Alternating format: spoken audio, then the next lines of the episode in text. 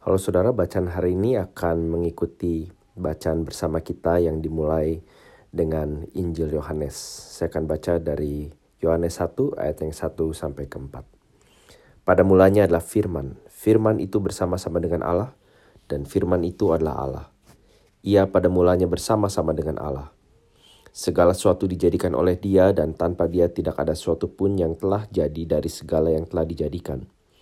Dalam dia ada hidup dan hidup itu adalah terang manusia. Hari ini saya mencoba mengetikkan kata What is the meaning of life?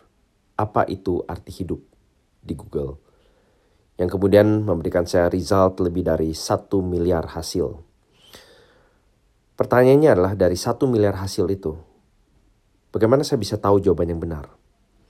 Dari mana saya bisa tahu apa itu arti hidup? Beberapa jawaban yang saya baca sepintas dari hasil yang muncul antara lain mengatakan seperti ini. Arti hidup nggak usah dicari karena memang hidup nggak ada artinya. Atau mencari arti hidup hanyalah salah satu cara manusia untuk bertahan hidup dan berkembang biak. Atau arti hidup adalah apa pun yang membuat kita bahagia. Atau lagi berhenti. Oh, arti hidup artinya berhenti hidup bagi diri sendiri dan mulai hidup untuk orang lain. Ada juga yang mengatakan arti hidup artinya selalu bersyukur kepada Tuhan atau alam semesta.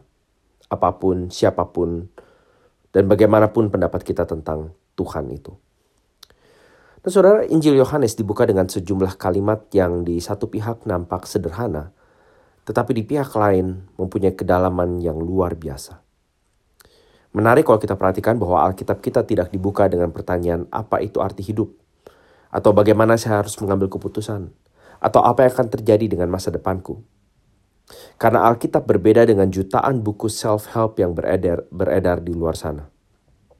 Semua buku self-help menempatkan manusia atau diri kita sebagai pusat untuk menentukan arti hidup. Termasuk buku-buku self-help yang menambahkan Tuhan atau bahkan ayat Alkitab di dalamnya.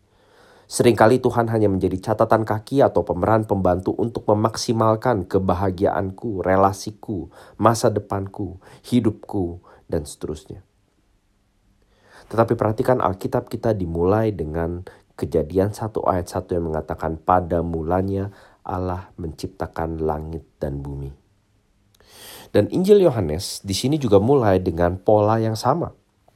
Ia mengatakan pada mulanya adalah firman pada mulanya adalah firman atau perkataan yang di dalam bahasa Yunani uh, di, disebut sebagai logos. Yang pada waktu itu dimengerti sebagai semacam kuasa abadi yang membentuk dan mengikat seluruh alam semesta.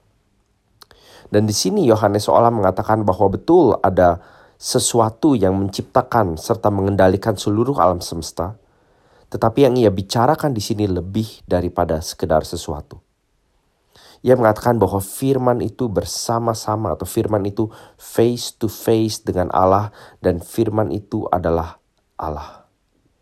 Dengan kata lain saudara, Yohanes mengatakan bahwa pada mulanya bukan saja sekedar ada sesuatu tetapi ada seseorang, ada sebuah pribadi. Dan pribadi itu adalah Allah sendiri. Dan ada relasi antara dua pribadi Allah yang sama-sama setara sebelum dunia dijadikan. Dan kalau Anda melanjutkan membaca ayat-ayat ini, maka kita melihat relasi yang harmonis antara pribadi Allah Bapa dan Allah Anak, yaitu Yesus Kristus. Yesuslah firman itu.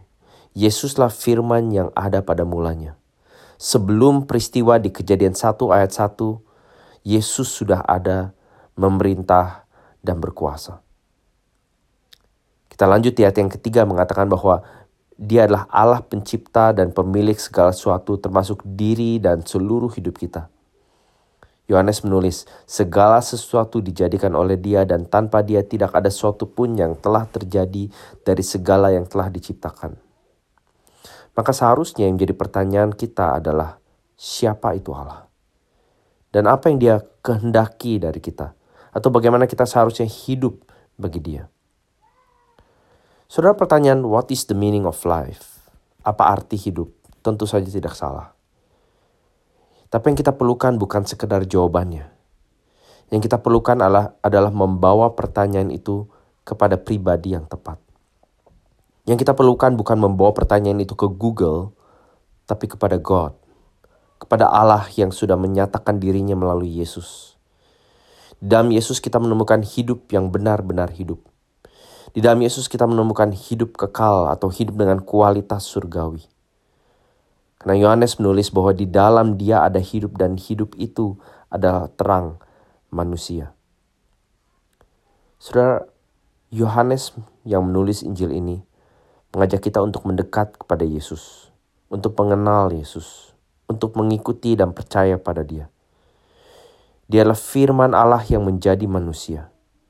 Dan menjelang bagian akhir dari tulisan Injilnya ini, Rasul Yohanes menuliskan bahwa tujuan tulisannya adalah agar pembacanya percaya bahwa Yesuslah Mesias anak Allah dan supaya kamu oleh imanmu memperoleh hidup di dalam namanya. Saudara, arti hidup, yaitu hidup yang benar-benar hidup, hanya dapat kita temukan di dalam Yesus. Sudahkah Anda bersyukur akan hal ini? Atau sudahkah Anda datang dan percaya kepadanya? Amin. Bapa dalam surga kami bersyukur bahwa Engkau tidak meninggalkan kami di dalam kegelapan, tetapi memberikan terang dan hidupmu melalui Kristus untuk dapat kami kenal, jamah, alami, percayai, dan ikuti.